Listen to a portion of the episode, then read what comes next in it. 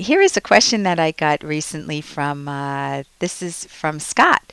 And, you know, we've all had difficulty learning how to listen to somebody else, and that's his problem. Hi, Dr. Kenner. Megan, a woman I was befriending, gave me a fantastic gift.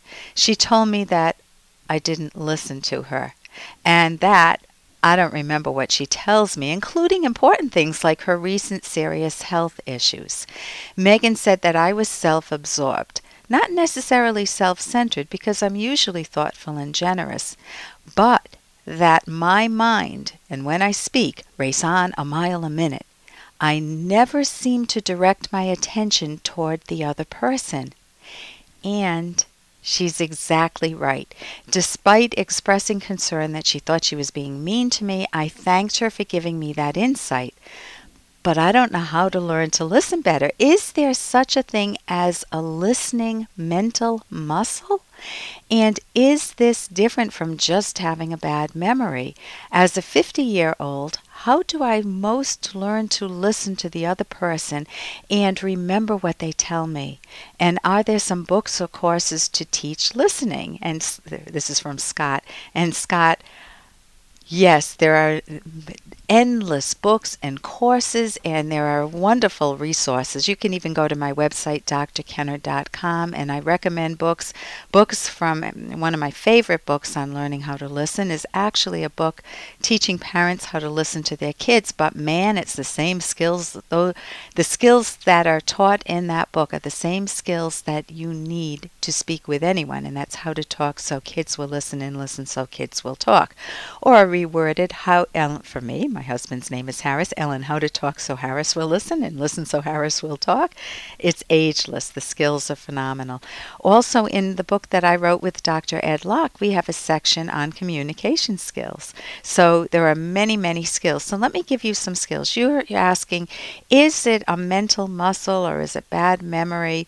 Notice you, mem- you do remember everything about yourself, Scott, because you can talk and talk a mile a minute. You know, that's what you're saying. So you have the capacity to retain information. So if you're learning to if you want a mental muscle, a listening mental muscle as you call it, yes, you can have a listening mental muscle. Now, there's no real muscle there, this is metaphorical, but think of it. I if I learned wanted to learn how to play guitar or piano or learn a foreign language, what do I most need? I most need, yes, good guidance, but practice over and over and over again. So if you're making this a goal for yourself, how to listen better, then this you make this a fun goal for yourself, number one. And number two, once you say this is something important to me, you can now layer skills on that and it will be much more enjoyable for yourself. So, let me give you a few of those skills. Nobody can learn these skills all at once, and you're going to go back to your old behavior many, many, many more times before you do it properly, before you learn how to listen correctly. And you can practice anywhere. You can practice listening if you're just I don't know, sitting with a stranger on a plane for, you know, a little part of that ride, you can ask them a few questions and you go back to reading your book or using your computer or whatnot. You can, you know, you, you have many, many opportunities to listen, not just in uh, relationship with a woman or with friends. So, the first thing is ask yourself honestly are you interested in the person that you're with? Because people are all like books, and some books are very boring to me. Some people are very boring. All they do is talk about their aches and pains or trivia, and it drives me batty, or a topic that I have no interest in. You know, if they started talking about baseball or football, I'm an oddity, but, you know, I would tune out immediately. So then it looks like I have a very bad memory, but I don't have a bad memory. It's just that I don't value the topic they're talking about, and so I'm not going to retain the information. However, many people have very interesting stories to tell, and they're like a very good book that you're opening up. And you want to move to the next chapter, and you want to move to the next chapter. And yeah, you're thinking your own ideas too. You know, you're you're relating it to your own life. But when we read a book, we don't start talking back to the chapters. We don't start talk start talking back to the pages about ourselves. We you know, we get engaged with the characters. So if you see people as just an interesting book or a new person that you're um, learning about, then you want to ask yourself, what about this person interests me? For, for example, with Megan, what about her operation? Or are you curious about her job? Or what is it about her childhood that might intrigue you? Or is there a ho- hobby that you both share, maybe traveling? Then set an intention to listen. Tell yourself, I want to track, be on her thought track, not my own, her thought path, if you want.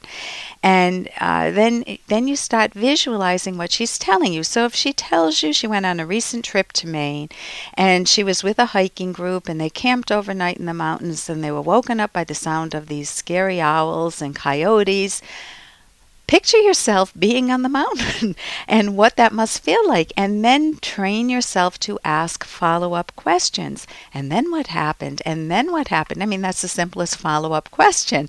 And then she will tell more of the story of how it was really a friend that had the soundtrack of owls and coyotes and, you know, happy ending to that story uh, or whatever, you know, but it would be an interesting story. Uh, you can so you can visualize what she's telling you. You learn how to inquire, to draw a person out, to ask follow-up questions, and you do that by, by being genuinely interested in them. And you can notice what you experience because you're changing a habit. Be very good to yourself. You might feel the tendency to jump in with your camping story. You can tell that another time. Now you're practicing how to listen to Megan. And the final point you don't want to make this into a duty. If you mess up, be so good to yourself and just figure out what you would do differently. And I wish you very happy listening. When I entered my marriage, I left my true self at the door. Now I don't even know who I am anymore. My girlfriend doesn't want to make anyone mad. I never know how she truly feels, and I'm clueless when it comes to pleasing her sexually. She won't express what she likes. How many lose themselves in a romantic relationship feeling unimportant, taken for granted? Or perhaps they lie or cheat and think their partner should forgive and forget. I am Dr. Ellen Kenner, clinical psychologist and co author with Dr. Edwin Locke of the Romance Guidebook, The Selfish Path to Romance. Provocative title? I know. By selfish, we mean the self valuing, self nurturing way to romance. You never want to lose yourself in a relationship. You want to create a win win partnership to value your own and each other's goals and dreams. Discovering how to be true to yourself in a romantic partnership is learnable and key to romantic happiness check out our book with its daring title, The Selfish Path to Romance, at Amazon or selfishromance.com.